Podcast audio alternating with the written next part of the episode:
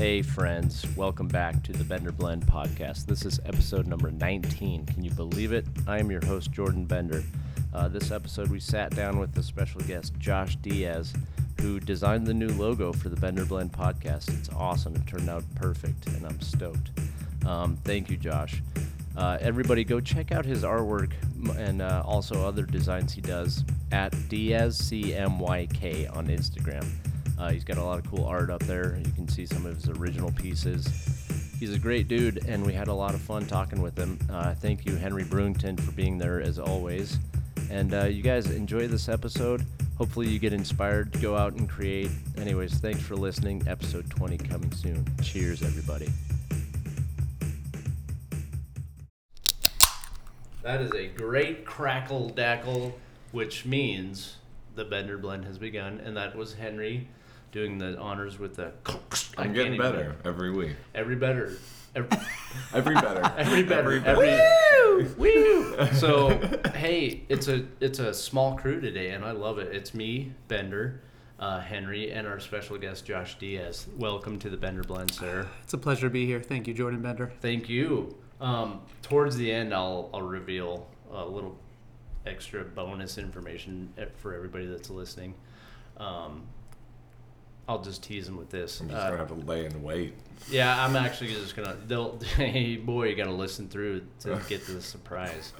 But kind of let's go first off, Josh. We'll pick on you a little bit. We'll do a little bit of your background, man. You're an artist. You're a great artist, and I would say, am I correct in saying graphic designer is your title, professional title? I am a professional graphic designer, that is correct. Mm. Okay. But I'm an artist. Right, exactly. You know. Well, and so that's actually, who I really am. I love it. Well, that's what I wanted to ask you is, have you always been into drawing, painting, designing? Yeah. Okay. Wow, I'm going to be making some disgusting noises, I just realized. Oh, we always do. It's okay, bud. That's okay. It's okay. Half the show. There's no shocks here. Oh, we get to cut that. We can cut that, right? I'll edit it with like a rhino sound or we'll echo sound. What does a rhino sound like, even? I don't know. Yeah. So nobody knows what a rhino sound. Maybe an elephant sound. That's a little more. There we go, elephant. Relatable. Cool.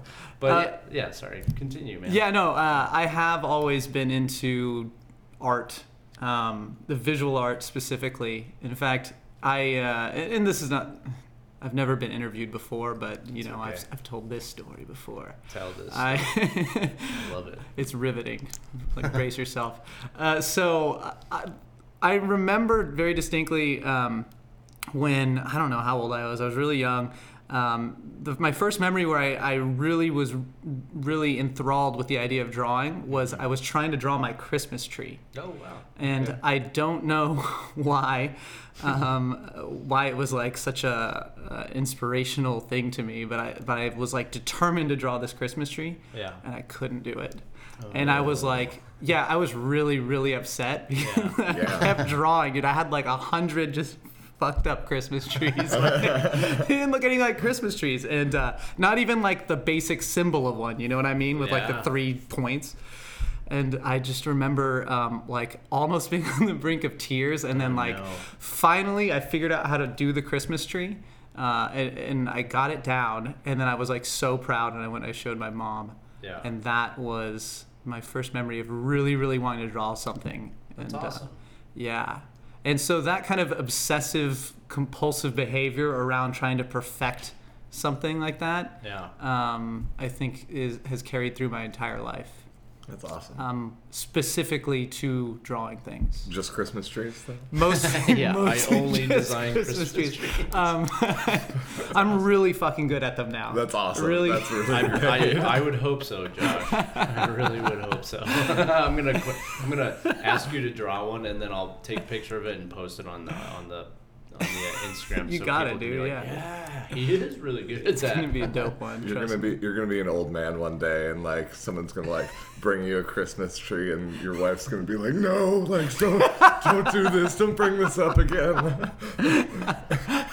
I don't suppose your mom saved or you saved any of the like shitty ones you drew. Oh, I really wonder how shitty they were. Like, were they that shitty, or was it, was it because you wanted to be perfect? You know, I think a lot of times with kids, it's just obvious when they have a passion for something. Right. Not to say that their drawings are particularly better than the other kids, but you can tell that they like really put their heart and soul into it, and that's what makes a difference. And ironically, that's still what makes a difference, even once you're talented and or skilled. Once you've developed the skills, it's not so much about your ability to capture what's in front of you, but it's more about kind of what you put into it with your passion. And so I have looked at some of these. My mom did keep many of them, and I like them still. I think they're cool, but I mean, yeah, they're wonky as fuck, man. I got like, I got this plate where I drew like sharks and orcas on it. What? But they look like decomposing hot dogs, you know. I want that on like a shirt. I was gonna say, you got it, man. You guys got it. That is awesome.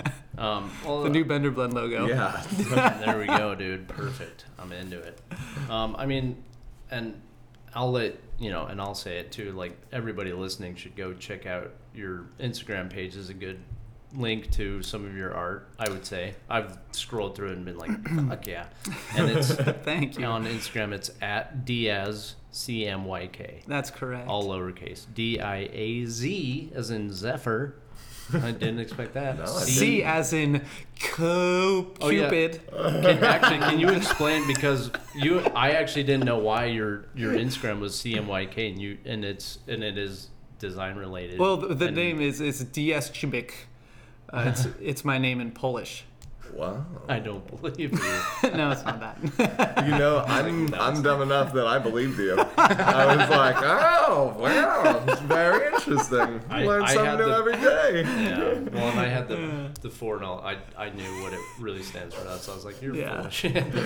But it actually kind of sounds believable. But what is it? Explain. DiazCMYK. CMYK are the process colors in printing. So, like, even in your basic inkjet printer, it uses cyan, yellow, magenta, and black. And then those four colors mixed together using very, very small dots called halftones, combined to create the beautiful colors of the rainbow that you see in print. It's pretty awesome. Yeah. And why do, maybe you don't know it, but I think you would, why do they use K for black? Because B is blue. Right. Okay. Which brings me to my next point. No, not my next point, but that's awesome. Yeah. So everybody can go at DiazCMYK. Yes, please do. I mean, that's definitely like and follow. Thanks. Do it, listeners. Yeah, or just go there and then talk some shit on something that I posted. Just just drop. I haven't received one piece of like hater messaging on my social media yet. This is garbage. Yeah, right. I haven't gotten any of that yet, so I'm waiting for the day. Maybe maybe I'll send you one. Under it. No, you'll know. Yeah. You'll know. Actually, you'll make like a troll account. Be like, oh, you could. I bet you couldn't even draw a Christmas tree. It'll be like Blorbis Blorax. Yeah. Blorbis Blorax says, wow, this is garbage.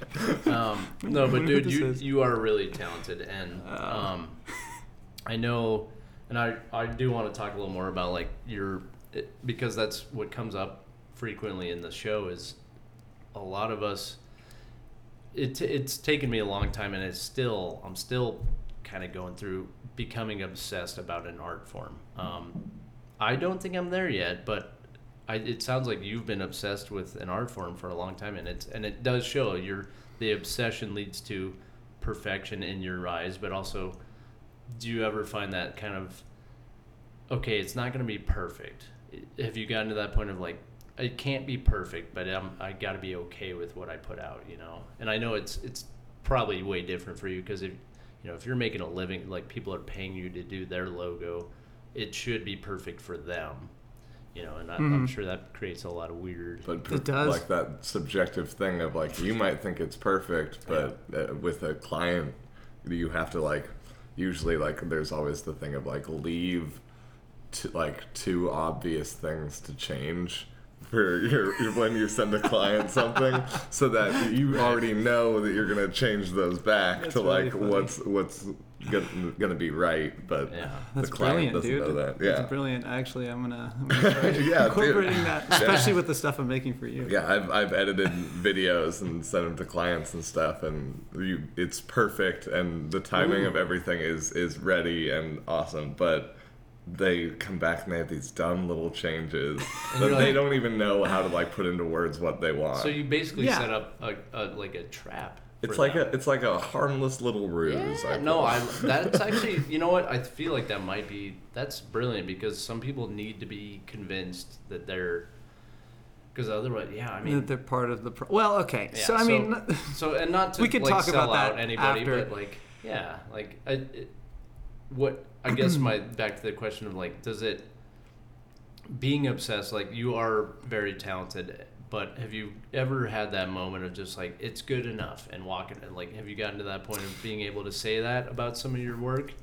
Yeah. Well, I had to kind of train myself. I'm still trying to be better about finishing work, because I do think that almost anything I've ever made felt incomplete. Mm. Pretty much everything. Done is better than perfect, and that's like a mantra to kind of live by in these kinds of creative, professions. And there's like one project that I did during my senior year. Actually, there's a couple of them, but one in particular. High school or college? Oh, sorry, of college. Yeah, my last year of college, and I worked this thing to death. So much to the point that I think the final product came out worse than like where it was halfway through. Yeah. And then on top of that, like it upset me so much because like I put other things off, and I didn't get around to doing a lot of other tasks and perfecting other projects that I should have been working on because of this project. And every time, even to this day, if I look back at that thing, I get a little sick. Yeah. And like I look at it, I'm just like, oh, I don't feel good. Like, and I also ended up getting like the flu like right before it, so I think that was part of it. Like body recall. Right. It was conditioning. Yeah, exactly. So I get flashbacks. I look at it. So the answer is, yeah, man. I definitely work hard on taking projects to where they need to be, as opposed to where they could be. Because they could always be more. And I swear to God, I could draw a triangle and perfect it as much as I like could in my obsessive compulsive mind. It would become a circle, and then a square, and then one day it would become a fucking triangle again. Yeah. Like, you know what I mean? It's like there's a design exercise of like you get a little like paper circle and you put it on a white piece of paper and you try to find the best position for that circle on the piece of paper. That's every fucking day of my life. And it's infuriating because you put it somewhere and you're like, yeah, center's perfect. And you're like, no, it's too basic. Let me put it up a little bit. Too far? No, let me put it down. Oh, over here is cool too. It's infuriating. Whose mind is that designed for? Like, what kind of is it for the obsessive mind of like? Yeah, it's to show you how fucking nuts we are. Well, yeah, and to be like at a certain point, just leave the circle there, and then like start playing around with other things. And if you want to decide to move it later, then that's fine. But like sometimes you just have to start with the next step, like regardless of what it is. You gotta leave it and start the next step. Mm-hmm. Yeah. Well, and I mean that we've touched on that before of just like. There is a point where you have to, otherwise you'll get stuck and you won't make progress. You know, that was for a long time I was stuck about doing this podcast, and then here we are, episode 19. Holy shit! Like it's moving. You got to get that right. Yay! Pig squealing in the background. That was pretty good. Henry with the sound effects. You sir, could be a Foley artist, maybe. Maybe. Big maybe. No, I'm just kidding. Hard maybe. Hard maybe. But yeah, it is hard. It's that struggle as every artist goes through. Is just like, am I good enough? Is it good enough? That's I think might be the first big roadblock hump wall that any artist has to get over, is just like feeling that what they're doing is good enough. And it's like, who's it good enough? First of all, is it make it good enough for you, and then you got to work through that. Like it's not. Dude, I think it's backwards. I think first you're striving so hard to make it good enough for other people, and then once it's finally good enough for yourself, then you've reached nirvana. Then you're like, true. Okay, yeah, I guess like, you're right. It's fine now. Yeah. You're right, because we are our worst critics. Yeah, we've talked about that graph that you have your like taste bar, and like whatever like you think is actually good art that you've seen before, and then you have your ability, and until your ability reaches your taste, your art you'll never like be content with your ability to create. Yeah, and once you're there, then it's also fucked, because then you're it's all then you fucked. Need to make meaningful content at that point. Yeah, and then coming to terms with just like sometimes detail and like complicated things are not. You have to like kind of learn to balance your simplicity and your detail in things, and realize when you're like just adding noise into your own art, instead of just like making it simple and clean. Absolutely. What is it? Brevity is the soul of wit. Yes. Yeah. That's... What a great word, too. Brevity. Brevity. Sounds dirty. Really? It almost does. It sounds like almost a name like to me. Breast. No, brevity. We didn't... Get your mind... No. Gabby's not even here. No, yeah. We Gabby, already got we're calling you out. You slacker. Because usually she brings us right into the gutter. Yeah, every time. Right immediately. Gabby Gutter, they call her. We're going to call her that now. Yeah. I'm going to write that down. She's fucked now. But, excuse me, guys. I am offended. Thank God we don't have a live video feed yet, because there's moments I'm like, I know, God, what does that even look like? Looking at yourself on video is always painful. I think we're gonna have to set up the cameras for the D&D episode. I agree, especially because it could work well through just a podcast. It can, yeah. But video is good, but you gotta. I don't know. You gotta edit it and do all that shit. And you gotta have like people be cognizant that it's there. Yeah. Because if you don't and you forget, like I've seen a lot of really, really terrible like YouTube, you know, vlogs. Oh. Where just people are just kind of like neglecting the fact that they're on camera. Yeah, so. I can't get into the vloggers. I can do you guys watch any like I watch like maybe like Joe Rogan podcast. I'm holding up zero. Like I watched that on a video, but like nobody that's like just hey everybody like I just went to the store and like brought their camera with them, they're like streaming shit. I just there's something that's the future, about it dude.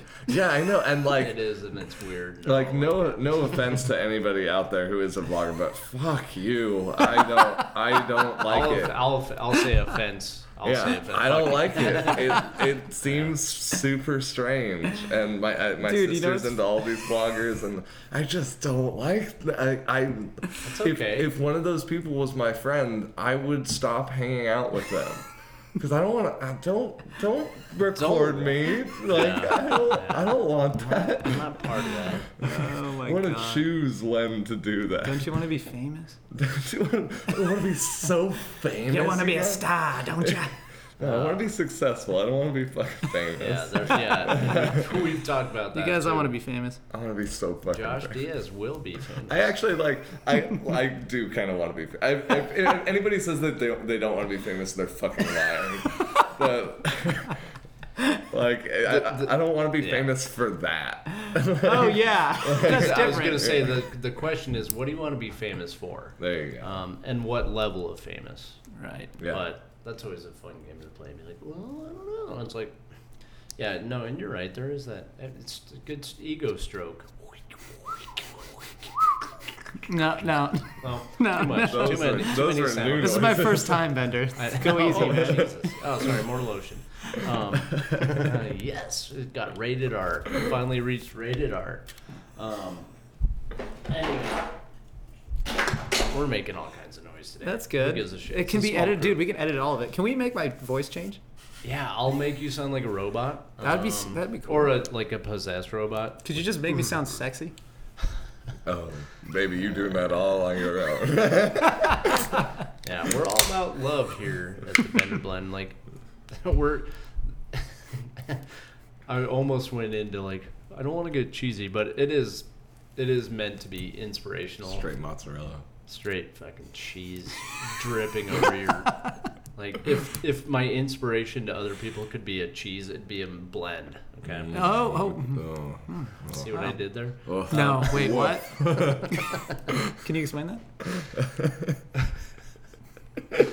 Oh, boy, we are going down a rabbit hole. I will pull us out of that and back onto you, Josh, because going through your Instagram earlier, I pulled it up, and something that I also wanted to talk to you a little bit about is, I know as you are a professional and you do logo design and you do a lot of cool shit to me, I see it and I'm like, ah, but what I also forget is that you do have clients that come to you and say, this is exactly what I want, so you make it.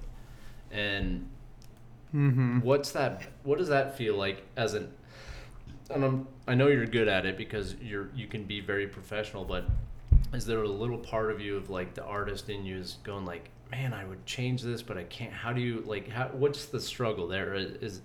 What's your tactics for getting through that and just saying like, okay, let my just skills do the work and not that like part of me that wants to change. You know, how does that? How does that happen? So I mean, being a graphic designer, that just comes with the territory. Like you have to put your selfish artistic desires aside for a moment to try and achieve or to try and solve the problem, right? But really what it's about, so I've gone through both being too much of an artist and then also being too much of what we call, I don't know if this term is still in, it's still in use, a pixel monkey. Wow. Pixel monkey is where you go and like you just do exactly what was asked of you. There's really not a whole lot of thought involved. Your production artist is like the professional term for pixel monkeys. I was going to say, no offense to anybody out there. What if we just start a hashtag pixel monkey? I do a lot of production stuff myself, so. Really, you gotta feed yourself. Yeah, really, what you need to find is common ground, and that's just the bottom line in any business relationship that you will ever be in. Doesn't matter where you work, what you do, it's all about finding a common ground between you and the person you're doing work for. Well, and like they're hiring you for your artistic ability and your insight, and so you have to kind of balance. Like, okay, I think I know what you're saying, and I'm going to interpret it with my brain. Exactly, absolutely. And actually, that's kind of the next level, is kind of learning how to decipher what it is that people want, because it is difficult to articulate exactly what it is that you want. Yeah. It's really hard. Trying to brand yourself, like if anybody that's ever tried that knows, it's extremely difficult to be like, who am I? You know, and really put that down on paper. Yeah. So as a designer, it's really important that you kind of learn how to speak that language and pull from the subtext of what your clients are giving you. And so that's what's a lot of the job is about. Of course, it's a spectrum. There's a lot of people that are more art-oriented, and that means that they produce a lot of content that is not necessarily always generated by the client or by the interaction between them and the client, and they're more heavy on the scale of like, hey, this is kind of my style, and these are the motifs that I work with, and this is the world that I've created, and I'm going to give a piece of that to you. And so people come to them and they're like, hey man, I just want this, here's a bottle, and I'm making some cold brew, so I just want you to put your art on it. I want a piece of your world on this, and I find that very, very inspiring. That's really the direction that I want to head in, because I find that with design on packaging and in general, what's most interesting to me is always the stuff that is that comes from the designer, the stuff that comes from the designer's personality, and that's the stuff that's gonna like stick around for years and years. You know. Mm-hmm. Yeah, it does, man. I agree with you. Like looking at a lot of the stuff that you, and that's you know, I had some other options. Cat's out of the bag now. I asked you to do my logo for the Bender Blend, and I did so because I was looking at the way your style and everything, and like it just clicked. I was like, yeah, that's the dude I need to ask, because that was you are creating this world for yourself, and your style is sticking out to me. And I was like, I know he can do something with what I kind of had envisioned. And it's like, yeah, that's interesting too, because that's got to be like, I wonder how many people's goal that is, or if it's, you know, and I'm sure you run in, what did you call them, pixel monkeys? It's just like that's right, pixel monkeys. Like, where along the line did they lose their soul of the artist? You know, and maybe it's the money thing. Like, who knows? I don't know. I've never been. It's not the money thing. There's a million ways to become jaded. I feel like. Yeah. Like it's either overwork or like whatever it may be. Maybe you're just tired. Maybe you've gotten burned a couple times. You've like put a lot into a project, and then the client was like, "No, we just wanted the bare minimum. Yeah. Like don't give us this cool stuff." Yeah. And then you're like, "Oh God." That happens a lot. But yeah. Yeah, but I feel like. It's just different. You have to like keep the balance, like that. And, like, it's when people are maybe like putting their hopes a little too much in their clients, where like, right, like unless it's like if they're like working for a really lame client and they want to make the job cool and fun, you try to make it awesome, and sometimes that's not what people want. Mm-hmm. And that's tough. I mean, I just completed a project that's exactly what happened. Wow. Yeah, so kind of just dealt with that, and that's okay. I mean, I got paid fairly, and it was fine. It just was a bummer that I didn't understand why they didn't want something that was just a little bit more, had more character. Yeah. And I'm sure they have good reasons for it, and that's what they want to do, and that's fine. That's another thing you have to learn in business. Mm. It's just like... You can't force people to do things your way, you know? You got to find relationships with people that are like-minded. Until you are Josh Diaz. And people are like, well, it's going to be his way for sure. Well, that's what I mean to say is that people that come to you will be like-minded. You know, they'll know what you're about, and then you guys will make some awesome stuff together. I think you're on a good track, because from what I've seen, it's like you're setting up yourself with some pretty cool, unique style and... very likable to me, and that's why I came to you. I was like, yeah, fuck yeah, that's rad. And I hope more and more people come to you like that, and you can build your own little corner, because you've got a lot of good talent, and it's a cool, and you're, you know, and I remember sitting down with you and talking, and man, I was just blown away, like asking all these questions that I would never have thought of about wanting a logo. And it opened me to being like, well, you know, because I consider myself artistic in some respects, mm-hmm. and it's just like there's a lot of that, like those questions you asked about, like, well, what's, you know, why'd you pick the skull thing? And I was like, I never thought about that. I was like, well, no. You know, and that's cool that like you've got a really cool perspective, and it seems like you read people really well, and you've been in that world enough now where it looks like. Especially if somebody says something, you can attach like, well, let's you know, like you broke it down really well for me, and it was like that was a really neat experience to go through, and I was like, this dude knows what he's talking about, and you're good, and I trust your skills. And it's just like going to a tattoo artist for me is like, dude, you're the artist. I have an idea, but man, I can't form it. Can you form it for me? And that's like, and that's a cool relationship to build with someone. And that's what I love about, like, working with you. It was like, yeah, we're on the same page. And you made me look at things a little different. Like, surprised me. I was like, oh, I didn't think about it like that. That's great, man. That's, mm-hmm. You know, that is what I wanted, but I couldn't say it. Like you said, it's hard to articulate sometimes what you're trying to convey. And, man, you're professional about it. And you've got a great artistic mind for what a vision can be and what a brand means. And then, you know, it's... I'm impressed, man. Thanks, man. I really appreciate that. Yeah, getting together was super fun. And it's really fun even being on the other side and asking somebody these questions mm-hmm. that they hadn't thought about before, and then suddenly pieces of their subconscious start coming to the surface, you know?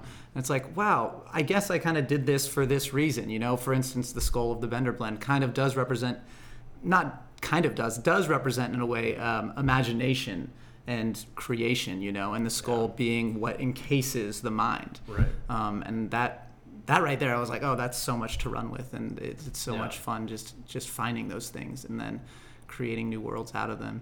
Yeah. When we met up to do the logo stuff for the band, I went in and just was like, I was stoked to meet you first, like, because I haven't met you before, and like just chat and like kind of convey just simple things that I wanted. And I came out so excited with the other possibilities that I had not even considered before, where like it just the idea itself took on new meanings for me, and like I got so fucking amped after that thing. It was really cool. You did a great job of just kind of like not necessarily like going overboard and expanding, but like really getting in depth with the possibilities. And I think that's really cool to make your client almost more aware of like what possibilities are there.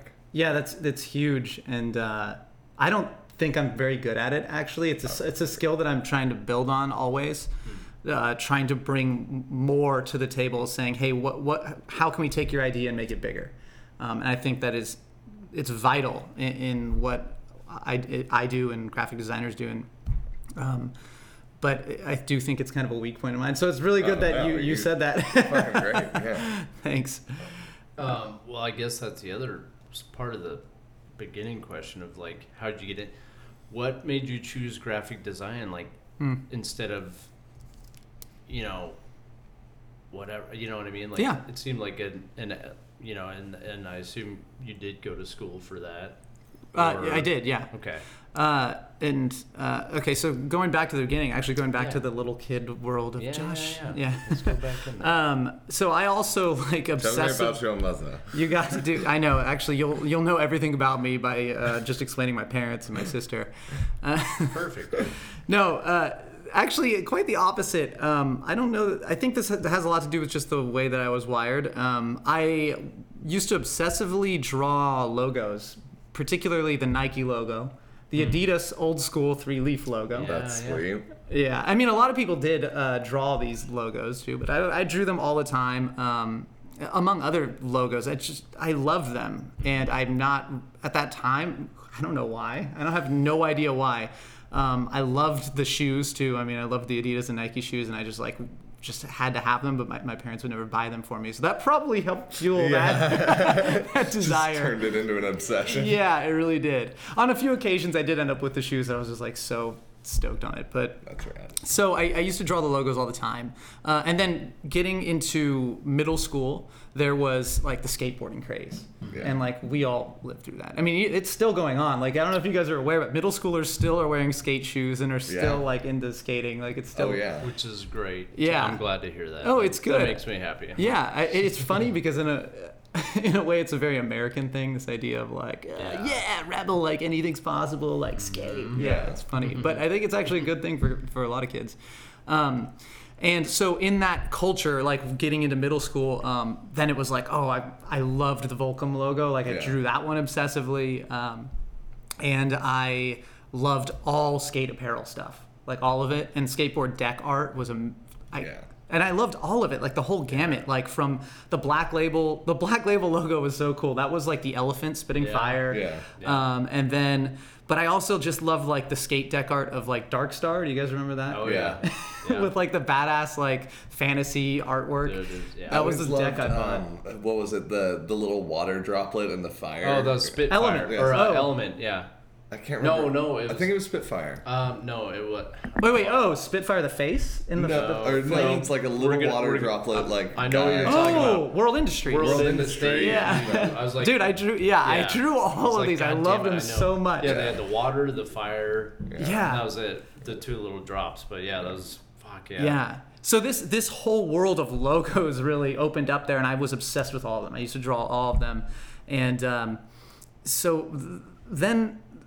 You know, I got to high school and that all kind of stopped. But I did take like art classes And I was just drawing, you know, normal stuff, flowers and whatever other stuff they had us draw. But I always just loved doing it. It was just something I was good at. Yeah. And I think like all of us, you have something that you're good at, and then you just kind of like latch onto it because it just becomes your identity, you know, like, oh, Josh is good at this, you know, and so it becomes a part of you. And I always had a lot of interests, but that was one that was always there. And it's funny because it was always also something that was... really like secretive for me. Like I used to, like, I never showed anybody my drawings. I always kept them secret, and I drew a lot of anime was another, that's actually what the next phase in high school, I kind of like, was like, okay, I'm going to draw like Dragon Ball Z characters and stuff. And then finally, you know, I get to community college, and I'm going to be an accountant. That was my, I didn't want to go to college. Yeah. Because fuck college. we did I didn't want to go to college because I was lazy, I think. Like I was kind of scared, actually. I just didn't know. I had a genuine fear of being a bum. Oh, wow. I had a genuine fear that I was going to wind up homeless. Did anybody else have this? A little bit, yeah. I was always afraid of the financial commitment of college. The amount of money that I mean like beyond that, like just like later in your life, like you're 40, you're the dude with the beard and you're collecting cans. That's always like, I feel like just a general fear in a lot of people's minds that like that's a possibility that could happen to basically anybody. Did you have it as a high schooler? That's what I want to know. I had severe anxiety, so there was a lot of bigger fish to fry. Yeah. All right, that's a good honest answer. Well, I'll get back to it. Anyways, so I get to community college. I'm gonna do accounting, and it's a good safe job, right? So I do that, and it was awful. Like I just didn't like it very much. And I loved like learning about all kinds of different things. But one day my friend comes into like the lunchroom to meet with me one day, and he has like he's gonna lay it down. He came to lay it down, and so he like comes and he opens up a binder and he's got like these logos, and but they're like perfect, you know. That's like. The circles are perfect, and I'm like, how the fuck did he draw that? Like, that's not possible. And so I was like, what are these? Where did you make them? And then he explained the whole thing. He's like, yeah, I'm taking this graphic design class, and like, you're in this program, and you can make perfect circles and stuff, and that's how you make logos. And I was like, ding! Like immediately. That's what you want to do. Yeah, like you should have been doing, but like, oh, this is a job, right? Yeah. It was like it was also. Like, to me, it was always magic before. Like, logos, I don't know how the fuck they come about. They're just magical things, you know, that, like, came into existence by some, like, weird genius person or I don't know. And when I saw that, like, I knew immediately. I was like, okay, I'm going to do that. Yeah. And so not to say that I haven't had doubts since then. Like, I went and I took classes, and the whole way through, I've always kind of had doubts about whether or not I could pull it off or whether or not it's a good choice. But... Normal. I've never stopped. I'm still here. Yeah. I was gonna say that's still very, doing it, man. Yeah. Well, good, dude. That's that's such a cool moment, and it's good to hear too. As artists should, and they need to hear that of like there will be a ding moment. Okay. Okay. Well, you know, that's the funny thing, Bender, is that like it wasn't in that moment that I knew I wanted to do graphic design. It was in that moment that I saw the door. Okay. You know what I mean? Yeah, that like, might be a better way of putting it. That I was like, ding dong, I'm opening the door. I can, That's it. You'd really need a soundboard, dude. Henry's just the I'm DJ the soundboard. You just poke me and I'll make random noises. Sorry, I interrupted. No, it was at that moment that I saw like a path. I was like, oh, I can go down this way and like figure out how to do this. And I think, you know, that's something I think that is what we all struggle with. Yeah. Anybody, every single person is like, we all have ideas of things we'd like to do or become. 100%. The problem is not being able to see the path to that end goal. And some people are brave enough to say, okay, I don't care. And they're going to go and they're going to just hopefully stumble upon that path. And then for other people, like it just kind of appears to them. And so that particular one appeared to me. That's awesome. Yeah. And I think it's something that just recurs in our lives. And now I'm still, you know, on the path, but I'm trying to make detours and like, I don't know where these ones lead or how to get on them or how to like figure it out, but I'm determined to. So that's well, becoming more of an artist is what I'm talking about. You are, man. And it's very obvious just seeing your stuff. It's like, yeah, man, you're on a really cool path and you definitely need to stay on that path.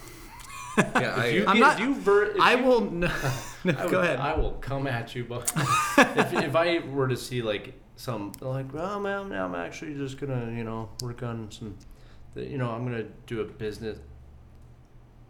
Corporate.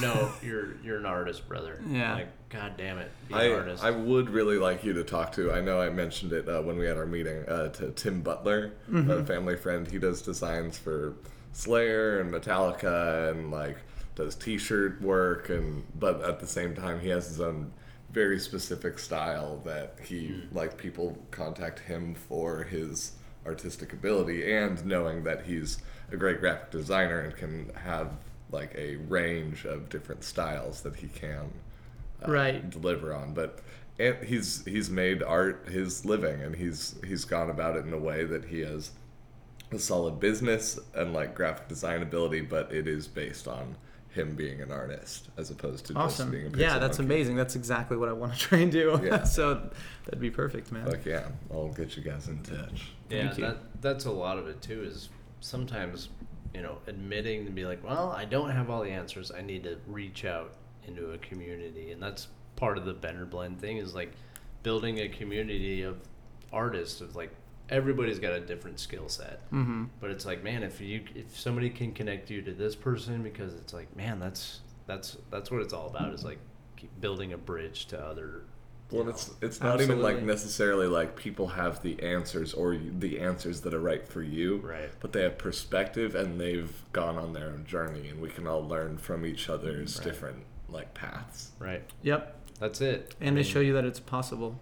That's that's a big part of it, man. Is I didn't know this was going to be possible until I met the right people, group of people, and it's like, and then you meet new people, and it's just like it builds on itself, and it's like, okay, this feels right. Stay in this groove. It's good.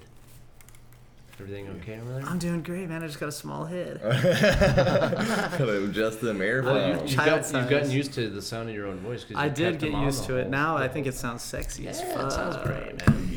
I just wish that Henry could hear my sexy voice. Oh, I'm hearing it, baby. It's not the same, dude. It's got so much more treble here. It's because I turned your treble up. That's a lie. Could you turn my bass up? We can, and we will. But dude, yeah, well, we'll kind of go. Yeah, I knew it. Yeah. Oh. No. Instead of, I like that. Oh, no. Oh, man. Just make your own version of that. We'll kind of go into some other shit now. I know, and like many of us, you don't just draw and paint and blah, blah. You're also an actual person. I'm not. You're not just your art. No, I'm not. No, you're not. You're also... I'm trying to become just my art. Oh. So that, like, if you try and find me, like, you look up Josh Diaz, like, literally nothing else will ever come up. Like, my face, gone. Yeah. It'll just be a bunch of, like, Neil Young drawings. Neil. You also play music. Yeah. And you're learning about music. Yeah, I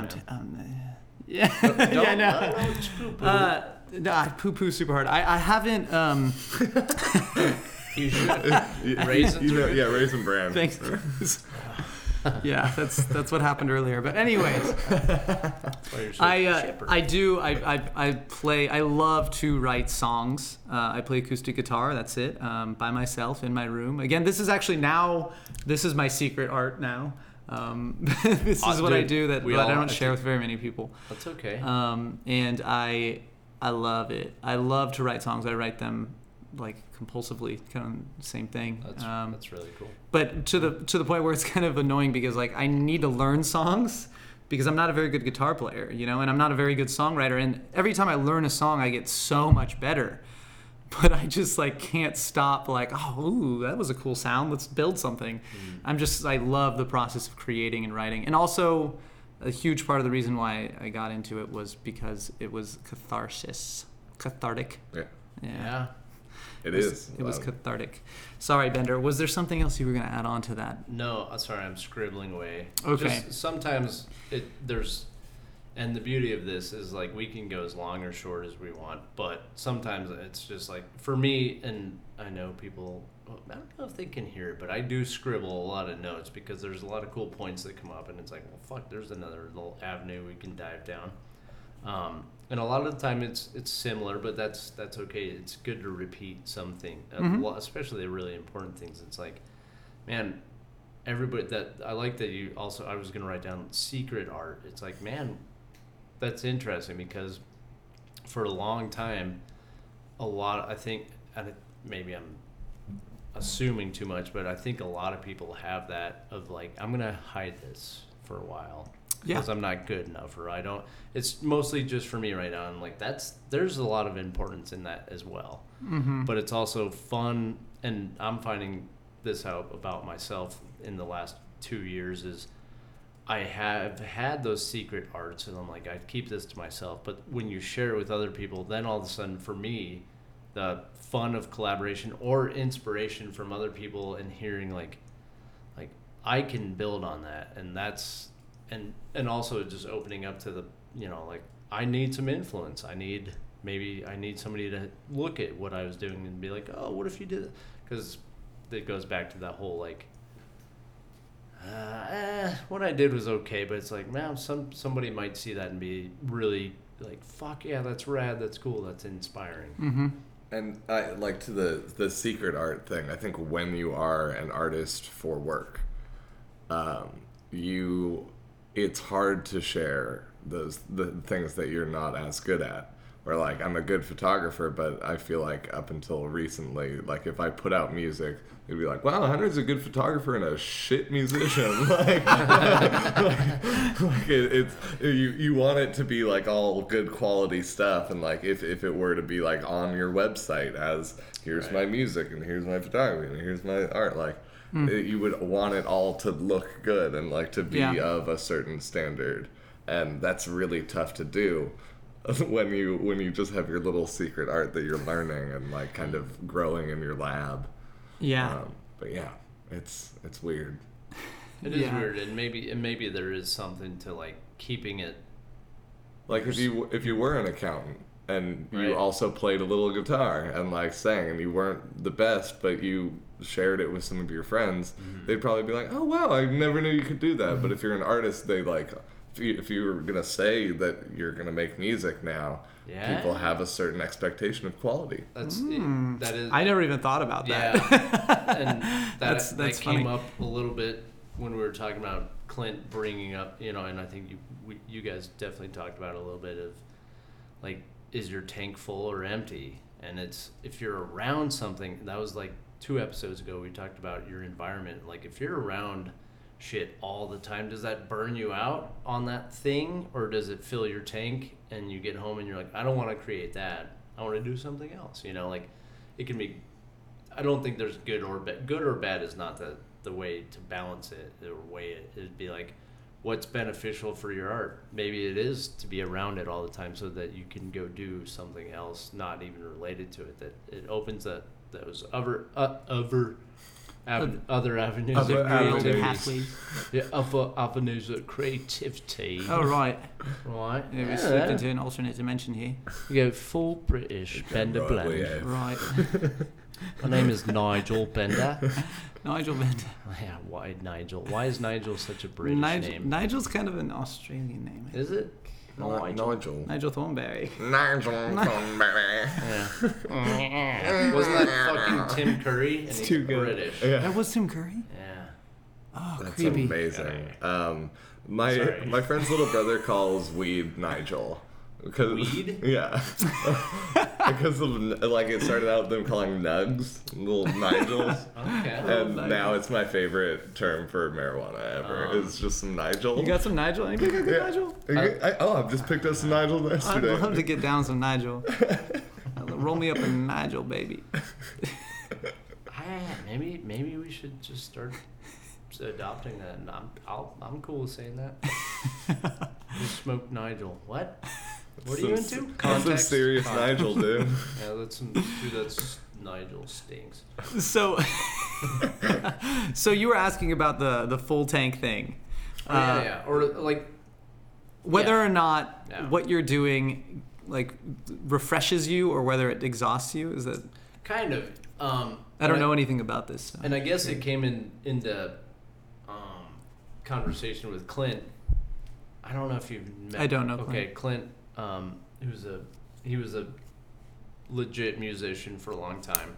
Oh, I've heard him on the podcast. He's done. Yeah, he was talking about because we brought it up. It was like, you know, you're in a band touring, mm-hmm. and you're gonna go out every night.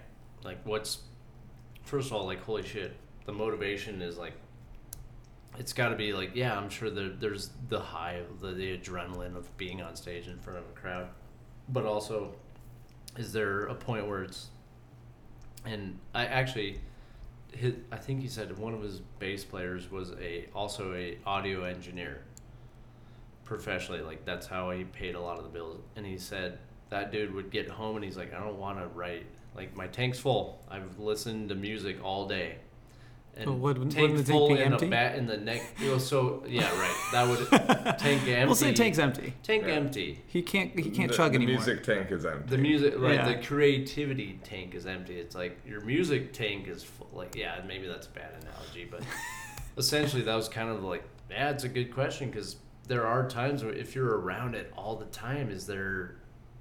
Does that stifle creativity? Or that's where the second outlet comes in. Where that's like, where I've done like, music all day, I want to go home and draw. And that's where... Yeah, dude. Yeah. And that's where it's like... Yeah. Yeah. I don't know. Okay. I think... Please. I think no matter who you are and what you're doing, you have a limited amount of energy. I suffer from having too many hobbies. Yeah. I want to do everything. I really badly do.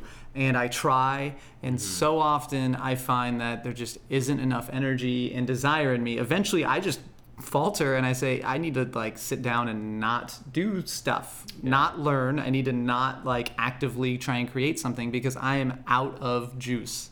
My tank is empty, and it's not specific to one activity or the other. Mm.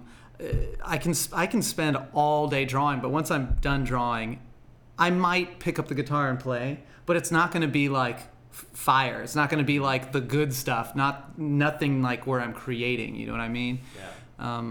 I think you only have so much energy to give to any one thing or anything at all before you just need to do tasks that are more like meditative, which playing can be very meditative. It's like I'll play and it's just to sing and play, and it has nothing to do with like writing or trying to create something. And I think that's an important thing for people to hear. And it's for me, it's like, hey, it's okay if you don't have, because you know there's this weird pressure that we talked about a little bit about if you're labeling yourself an artist or a creative person, there's that weird pressure you put on yourself, number one, and other people put on you, like, cool, you're always creating. It's like, sometimes no. And that's important. Like, it's got to be a balance. You know? But also doing, like, where you just pick up the guitar and play, or you practice or something, practicing the dedication is another part of it, that next time you are going to commit the time for creative stuff, you have the ability to do that, and you have been practicing your form, which will always make it easier to create. But then there's the difference between like deliberate in like intense practice versus just doing around, and there's such a big difference between those things. I've found in literally anything I've done. I took a figure drawing class recently, and some of that work was posted on it still is on my Instagram. I mean, it's not that far down the feed. It's cool. It was super fun. I've done it once before, and like this second time around, I went and compared some drawings from the new one and from this recent class and from the one I did years ago, and like the difference is like staggering. Like I got way, way better at it. And the reason was because I practiced very deliberately and using like methods in a structured environment. at home. Like, I would open a book and then, like, take in what the book said to me and then, like, put that into practice, right? Yeah. And then I would set time aside to do that and to, like, have... And if I felt tired, if I felt like, oh, you know, like, yeah, sure, I can sit down and I'll do some, like, quick poses and stuff, I decided it's better not to. Like, I need to, like, have the energy, because when your brain is really, like, racing and, like, you're, like, quickly, like, picking out parts of the figure and then, like, you're thinking about it and you're, like, adjusting, you learn so much more than when you're just kind of, like, doing it rote by what you already know, right? There's, like, a big, big difference between those two things. And God, I've spent so much time doing things and practicing, thinking that I'm practicing something. Mm-hmm. But I don't think I really learned anything from it. I think I was just, like, doing things, you know? Yeah. You know what I mean? Yeah, yeah. Like, somebody could have spent, like, 25% of the time that I did drawing and still have gotten to the same place, because I was burnt out and I was just, like, overdoing it. Right. Yeah. I made that mistake, like, gravely in college. I overworked so much, and I don't think I got out as much as I put in, because of that fact, because I overlooked just kind of work-life balance in a way. And yeah, there's a fighter talking on the Joe Rogan podcast about overtraining, and he was talking about exercising, like, if, say, like, you're having somebody do pull-ups or something, it's like, I'm gonna have them do 5, like, mm-hmm. A trainer might start them out and have them do 25 the first day, but then the next day they're gonna have to take off, because they're going to need to heal, where I can have my person do 5 pull-ups every day, and by the end of the week, that person may have only done 50 pull-ups, but my dude is well-rested, and he's in perfect form. That sounds like for us, the hobby. I think so. Trainer, and, like, he's a brilliant dude. Like, the more you can practice doing things right... And, exactly. And perfect with the right intent, the better you're going to be overall, as opposed to, like, if you're getting sloppy and that's what you're going to do, and you're going to continue doing hurt yourself. That's a perfect analogy. Half it is. Tired work. Yeah. Yeah, good point, man. That's great. I'm glad you brought it, because it is, man, that's exactly how it is. Like, your art will suffer because you're just...